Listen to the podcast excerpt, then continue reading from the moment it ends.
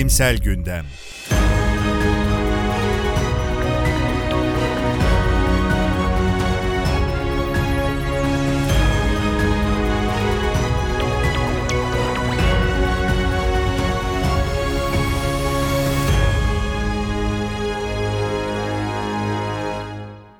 Abdi İbrahim'in hazırladığı Bilimsel Gündem'in 57. sayısına hoş geldiniz. Tıp dünyasındaki güncel gelişmelerin özetlendiği bugünkü programımızda sizlere demans ve kişilik özelliklerinin ilişkisinden, içme sularındaki nanoplastiklerin tehlikesinden, yumurtalık kanserinde altın nanopartiküllerin yerinden bahsedip, demans kişiliğinizden izler taşır başlıklı çalışmayla ilgili konunun uzmanından bilgi alacağız.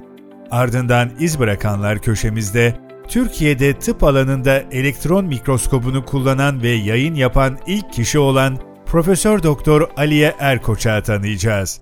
Başlıyoruz. İlk haberimiz demans ve kişilik özelliklerinin ilişkisi.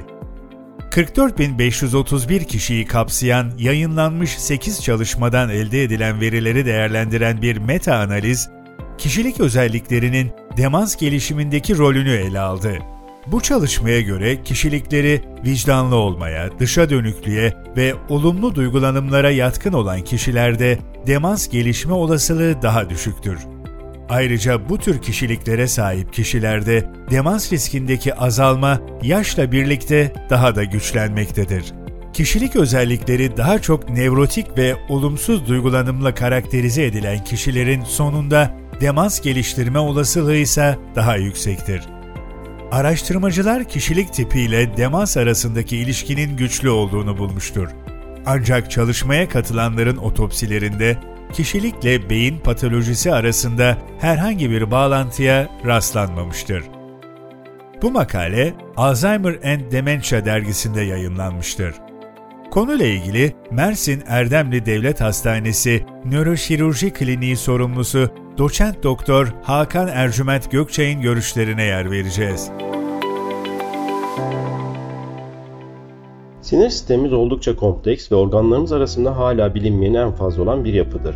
Organik hasarları günümüzde modern tetkik yöntemleriyle görsek de, demans gibi nöroloji, psikoloji hatta nöroşirurjinin günlük polikliniğinde sıkça karşılaşılan hasta grubuna ait soru işaretleri ve çözüm yollarımız kısıtlıdır. Bu makale kişilik özellikleri ve subjektif iyi olma haliyle demansın klinik belirtileriyle demansla ilişkili nöropatolojinin arasındaki ilişkiyi anlamaya odaklanmaktadır. Makale 8 farklı bağımsız çalışmadan elde edilen verileri kullanarak yapılmıştır. Toplam katılımcı sayısı 44.531 ve demans tanısı almış olanların sayısı 1703'tür. Bu çalışmaların takip süreleri 3.53 ile 21 yıl arasında değişmektedir. Bu rakamların bir klinik çalışma için oldukça etkileyici olduğunu söyleyebiliriz. Araştırma sonuçları, ruhsal ve psikolojik dengeyi sürdürmekte zorluk yaşayan, günlük yaşamında sürekli stres, kaygı ve endişe duyan kişilerde ve negatif duygu durumuna sahip olanlarda uzun vadeli demans tanısı riski ile ilişkili olduğunu göstermektedir. Ancak bu durumların nöropatoloji ile tutarlı bir ilişkisi tespit edilememiştir. Makalenin bu bulguları demansın sadece nöropatolojik süreçlerle ilişkili olmayabileceğini, aynı zamanda psikososyal faktörlerin de önemli bir rol oynayabileceğini öne sürmektedir. Makale yüzünde psikososyal faktörlerin demans tanısı için güçlü bir belirleyici olduğunu ancak otopsi sonuçlarıyla tutarlı bir ilişki göstermediğini öne sürmektedir. Bu, demansın klinik belirtilerinin altında yatan nöropatolojik süreçlerle kişilik özellikleri ve subjektif iyi olma durumu arasında belirgin bir ilişki olabileceğini düşündürmektedir. Araştırmanın çoklu çalışmalardan elde edilen verilere dayanması ve büyük bir katılımcı grubunu içermesi bulguların güvenilirliğini arttırır. Ancak bu tür ilişkiler kompleks olduğundan daha fazla araştırma gerekmektedir.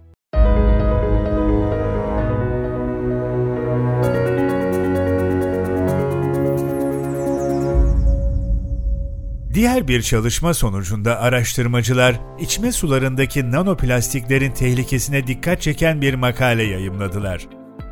Mikroplastik olarak bilinen, boyutları 1 mikrometre ile 5 milimetre arasında değişen küçük plastik parçacıklara karşı endişeler gün geçtikçe artmaktadır. Yapılan araştırmalarda buzullarda, toprakta, içme sularında ve yiyeceklerde mikroplastik saptanmıştır. 2018 yılında 9 ülkeden incelenen 259 şişenin %93'ünün boyutu 1 mikrometrenin de altındaki nanoplastik adı verilen daha küçük plastik parçacıklarıyla kontamine olduğu tespit edilmiştir.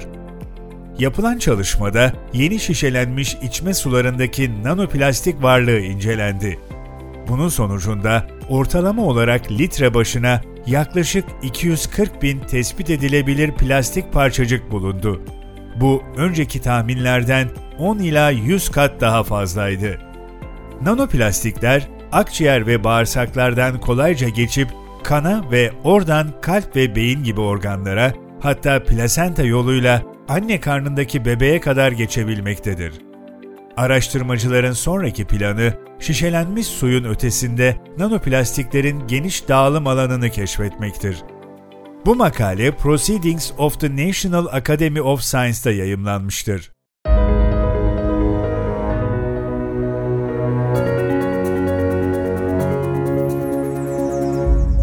Bu haftanın iz bırakanlar köşesinden önce son haberimize geçelim. Yumurtalık kanserinde altın nanopartiküllerin yeri. Yumurtalık kanseri, yılda 200.000'den fazla ölüme neden olan, sık teşhis edilen kanser türlerinden biridir ve küresel bir sağlık sorunudur. Kemoterapiye yanıt vermeyen yumurtalık kanseri vakalarının çoğu, siklooksinjenaz 2 ya da kısaca COX-2 enziminin düzeylerinde artış göstermektedir. Ağrı kesici olarak bilinen steroid olmayan anti-inflamatuar ilaçların, yani non-steroidlerin COX-2 inhibitörü olarak aktiviteleri gösterilmiştir. Non-steroid anti-inflamatuar olan naproxen ve naproxen türevi bileşiklerin anti-kanser aktivitesi hakkında Türkiye'den yeni bir deneysel çalışma yayınlandı. Altın nanopartiküllerle birleştirilen naproxen türevi bileşikler, düşük konsantrasyonlarda bile toksik bir aktivite oluşturarak kanser hücrelerinin ölmesini sağladı. Sonuç olarak nano taşıyıcı sistemlerin kullanımının, bazı ilaçların biyo yararlanımını ve terapötik etkinliğini artırmak için etkili bir strateji olabileceği gösterildi. Bu makale American Chemical Society Journal'da yayımlanmıştır.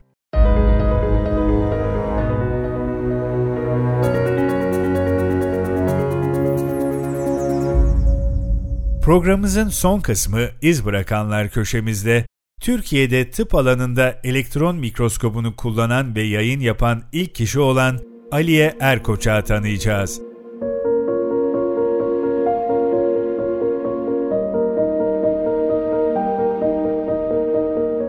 Ben Profesör Doktor Aliye Erkoçak.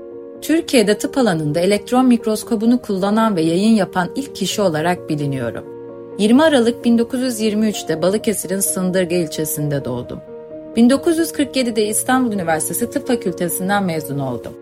2 yıl boyunca Sındırga ilçesinde serbest hekim olarak çalıştıktan sonra 1949 yılında Ankara Üniversitesi Tıp Fakültesi Histoloji Embriyoloji kürsüsüne asistan olarak atandım. 1951'de uzman oldum. 1957'de doçent, 1963 yılında profesör olarak atamam yapıldı. 1959-61 ve 1965-66 yıllarında NATO bursuyla Lozan Üniversitesi Tıp Fakültesi Histoloji ve Embriyoloji Enstitüsü'nde ve Elektron Mikroskopi Merkezi'nde böbreğin histokimyası ve elektron mikroskopisi üzerinde çalıştım.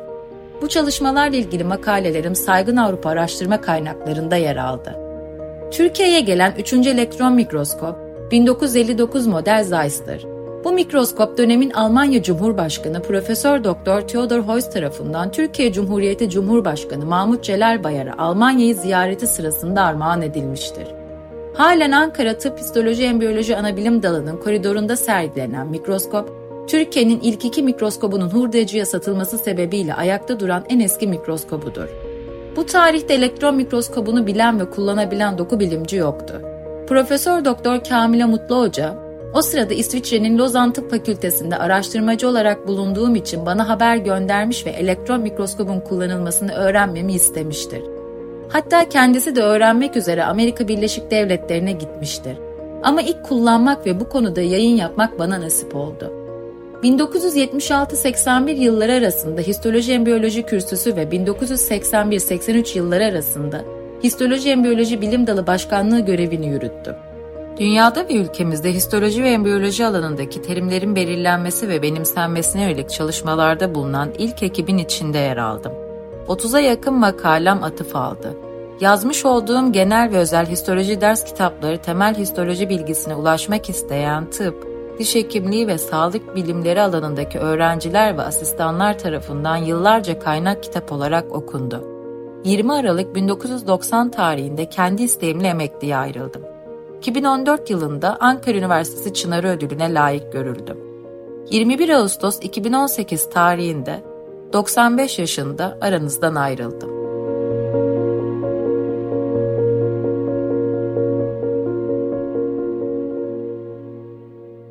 Bugünkü programımızın böylece sonuna geldik. 15 gün sonra yeni bilimsel gelişmeleri paylaşacağımız programımızda görüşmek üzere.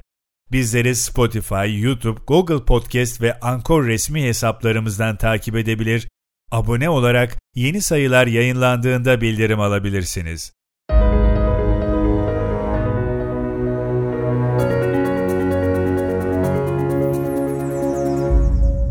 Bu program Abdi İbrahim İlaç Sanayi Medikal Direktörlüğü tarafından hazırlanmıştır. Programda bahsi geçen makaleler ve yorumlar Abdi İbrahim İlaç AŞ'nin görüşünü yansıtmamaktadır. Yayınlanmış bilimsel makalelere atıf yapılmıştır. Detaylı bilgiye www.abdiibrahim.com.tr adresinden ulaşabilirsiniz.